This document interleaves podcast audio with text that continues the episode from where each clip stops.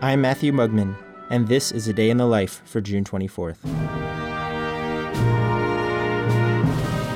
Today, in 1880, the national anthem of Canada was born.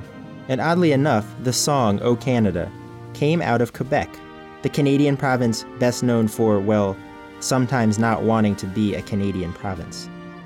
And the music has international roots.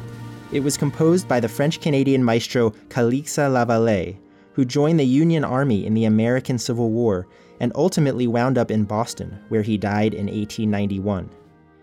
And the song bears an uncanny resemblance to the March of the Priests from Mozart's opera The Magic Flute.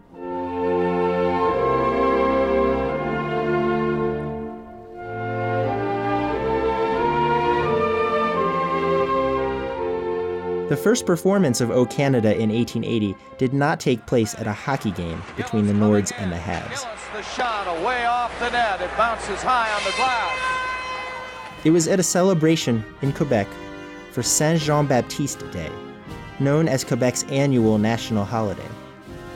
And with the assist in 1908 Wow, what an assist! of an English translation by the Montreal poet Robert Stanley Weir, not Stanley Cup Weir, He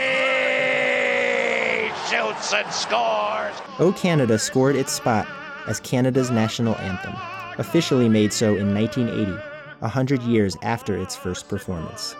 And the rest, as they say, is history.